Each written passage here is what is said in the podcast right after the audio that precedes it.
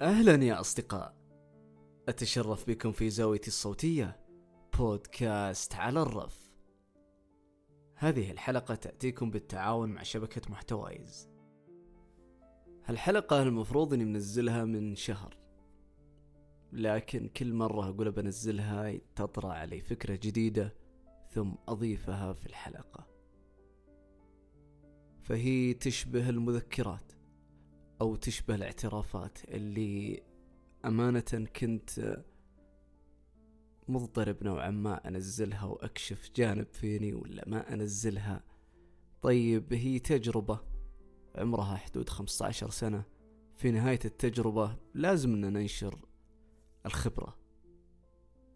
فهالحلقة هي خبرات متراكمة عشوائية أترك لكم الترتيب فيها.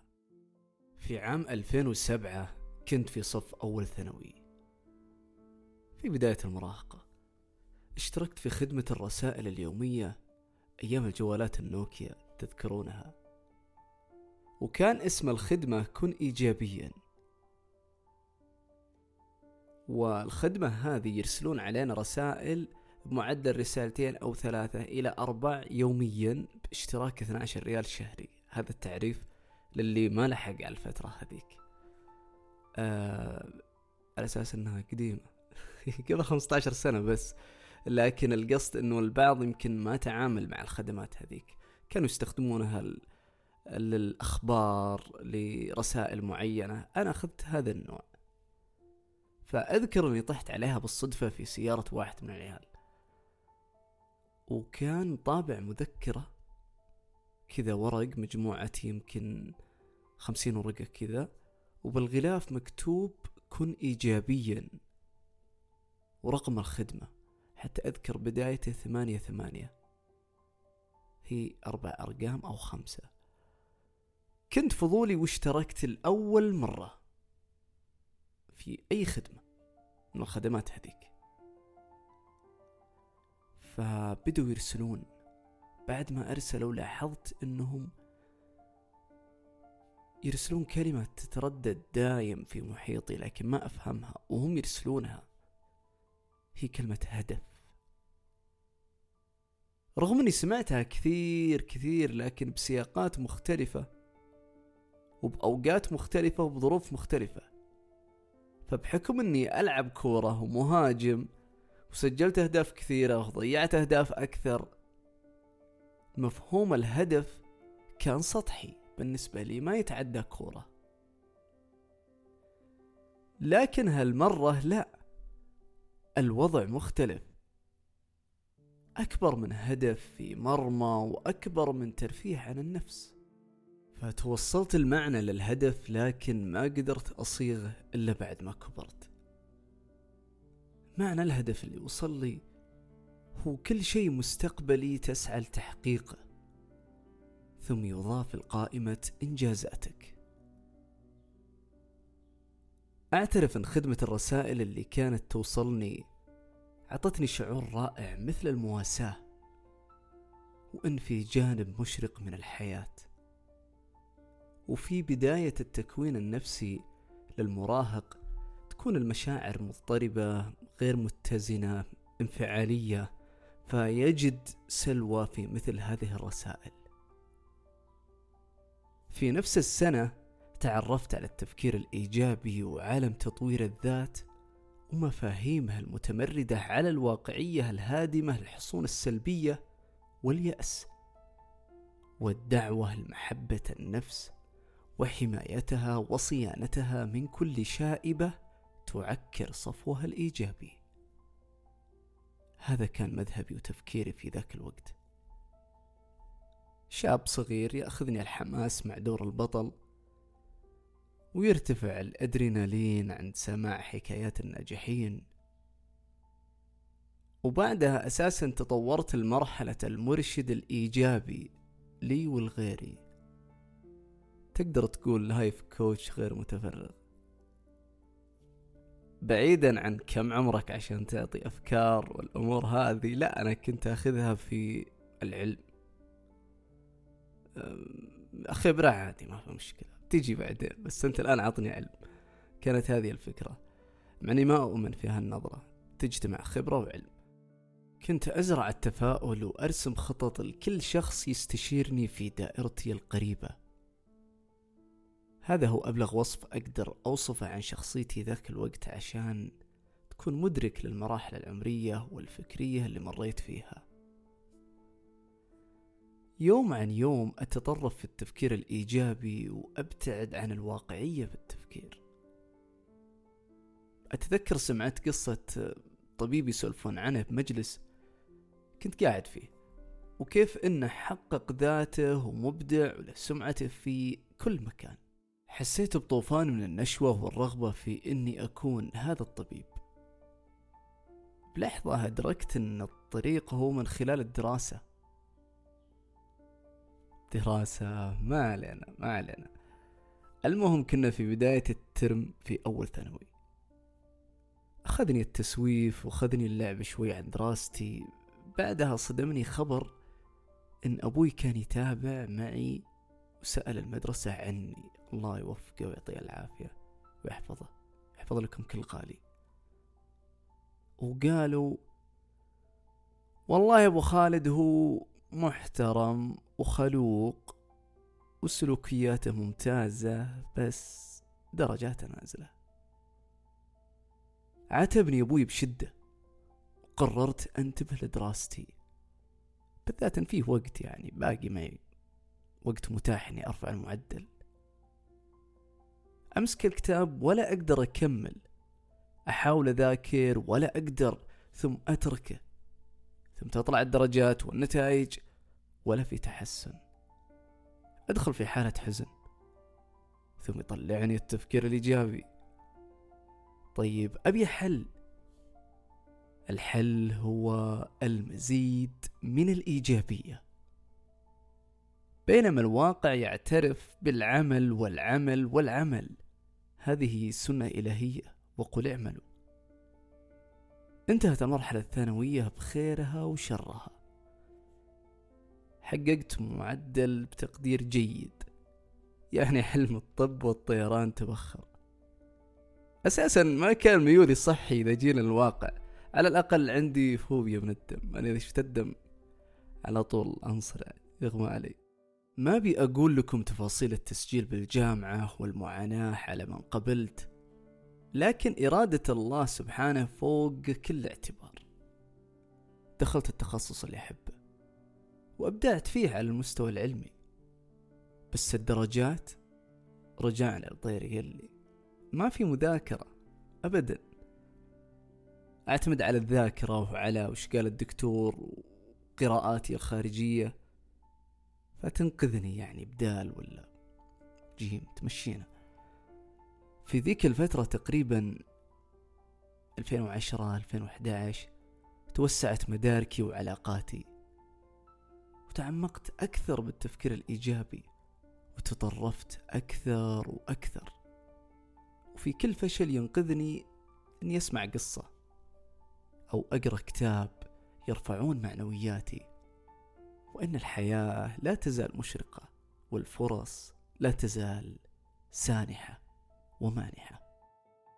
كنت أقدر أحاضر لمدة ساعات بلا توقف عن الأهداف وتقسيمها وقوتها ورسم الخطط للنجاح بس ما أقدر أسوي شيء لنفسي. كنت أعرف أسماء المدربين واطلعت على محتواهم في كل الوسائل الإعلامية. كلامهم رائع وجميل وعميق ومهذب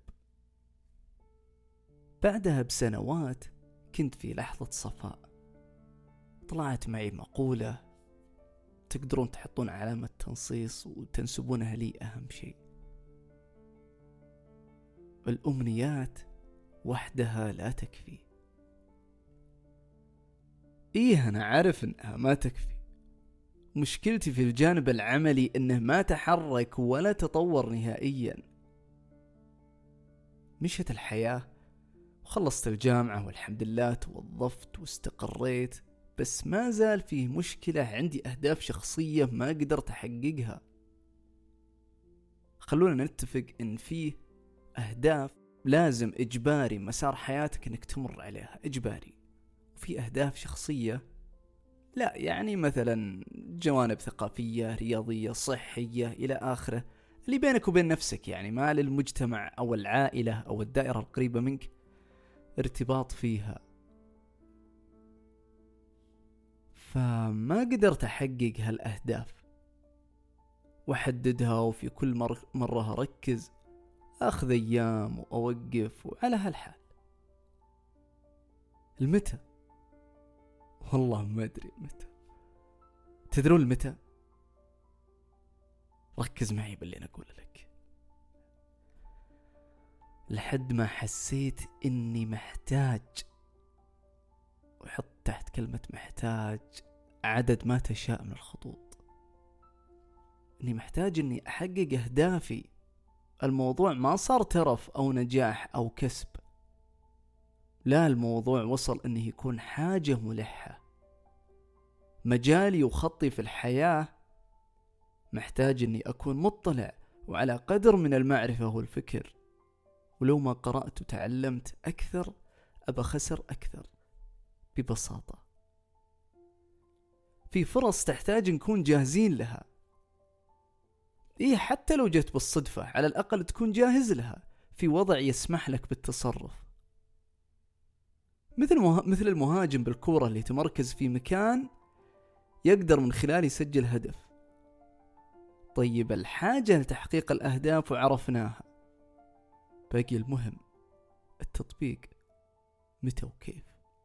الواحد عنده أهداف كثيرة متراكمة ونفسه عاجزة. في عام 2019 حسيت إني مرهق من كل شيء واحتاج أنعزل. وأوقف الركض في مسارات الحياة. أول شيء سويته هو إني حددت مدة أسبوعين بدون برامج تواصل اجتماعي بالذات تويتر. ونزلتها في حلقة سابقة سميتها العزلة الاستشفائية. في ذيك الفترة كانت فقط عزلة لكن التجربة ما نضجت الآن في هالحلقة ناضجة التجربة. فبإمكانك تسمع الحلقة السابقة وترجع تعيد الحلقة هذه عشان تكمل الأفكار. فكان عندي سؤال إي قبل أنسى السؤال الرابط بحط لكم في وصف الحلقة رابط الحلقة حقت العزلة الاستشفائية. فكان السؤال اللي يجي ببالي راح أمل وأطفش. هنا تدخل ضميري ورفع صوته شوي وقال عادي ما حد مات عشان يترك social media وبعدين وش بيفوت عليك؟ وش بيفوت؟ هنا اقنعني صراحة. طيب هالعزلة أحتاج أختار أهداف واحققها فيها؟ قررت إني أعوض ما فاتني من القراءة. لأني ندمت إني ما قريت في السنوات الماضية. حسيت فاتني شيء كثير. أول ما فاتني الحيوية الطاقة السرعة كذا. حسيت إنها فاتتني شوي. صح إن تونا شباب بس على الأقل كنا فاضيين في ذيك الفترة مو مثل هالحين. ان شاء الله الحياة تأخذنا مع كل اتجاه. قفلت الإشعارات وحملت تطبيق مكتبة هنداوي. واخترت كتب من ضمنها الأيام لنجيب محفوظ. مرات أتابع المحتوى اللي أحبه على اليوتيوب ولا على جوجل أقرأ أو كذا. لكن ما أتواصل إلا مع ناس محدودين في برامج ال social media وبساعة واحدة فقط من اليوم. أول يومين كانت صعبة. ما أسمع اللي حولي يتكلمون عن موضوع ترند وخبر ومدري وش صار وأنا ما أدري عن شيء. ودي أدخل بس لذة الانتصار على النفس في نهاية اليوم. جميلة تحفزني أكمل. وقتها خلصت أول كتاب وبديت أتمرن. وارجع للرياضة بعد انقطاع. جدولي منظم وروتيني ثابت نوم مريح. نفسي هدأت جدا جدا. مثل ما قلت لكم قبل شوي تكلمت عن هالتجربة بوقتها بالحلقة الثانية العزلة الاستشفائية. تلقون الرابط بوصف الحلقة بس لا تطقطقون على صوتي والإنتاج البسيط وقتها. إيه والله العظيم إني مدين لكم جدا فردا فردا. كبر البودكاست معكم وبسببكم. بديت أراجع حساباتي وأدركت أني بعيد عن الواقع. الدنيا وين رايحة؟ وأنا وين رايح؟ بعدين اعتمدتها كل بعد كم شهر أخذ أسبوع معسكر في أواخر سنة 2022 ترسخت بداخلي قناعتين ساعدوني أحقق أهدافي الشخصية بعد كل هالسنوات الطويلة الضائعة. الأولى هي الحاجة لتحقيق الأهداف والثانية هي المعسكرات المغلقة البسيطة. أبذل فيها أقوى جهد عندي في هذا الهدف. وبعد ما ينتهي المعسكر ما أوقف الأهداف. أستمر على هالأهداف ولكن بطريقة أقل ومرنة خلال يومي. وأستغل الوقت الضايع مثلا أكون بانتظار أو كذا بعد صلاة المغرب عندي ربع ساعة عشرين دقيقة فاضي أفتح كتاب وأقرأ شوي. يوم أحسبها إلا أكون قريت بمعدل ساعة وتزيد على الساعة على مدار اليوم تكون موزعة في الأوقات الضائعة. وتكون زي المتعة. مع الوقت صرت أقرأ أكثر من ساعة لأن الموضوع صار فيه ألفة والقراءة خير مثال تقدر تسقط عليها جميع أهدافك. قريت في كتاب أمة الدوبامين الآن لمبكي طبعا هي متخصصة في علاج الإدمان. كتبت عبارة فكرت فيها كثير في معناها اللي لامسني. تقول العبارة لكل إنسان مخدره الخاص به. البعض مخدرات والبعض تدخين والبعض إدمان مواقع تواصل اجتماعي وغيرها. أنا في السنين الماضية كان مخدري الخاص التفكير الإيجابي بلا عمل وجهد. إطلاقا ما أنفي الإيجابية وفوائدها العظيمة علي. من ذاك الوقت 2007 إلى اليوم 2023 ولكن الأمنيات وحدها لا تكفي.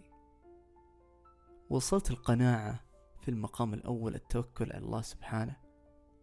والثانية أن التفاؤل وفلسفته قادرة على موازنة الإيجابية والواقع في حياتنا.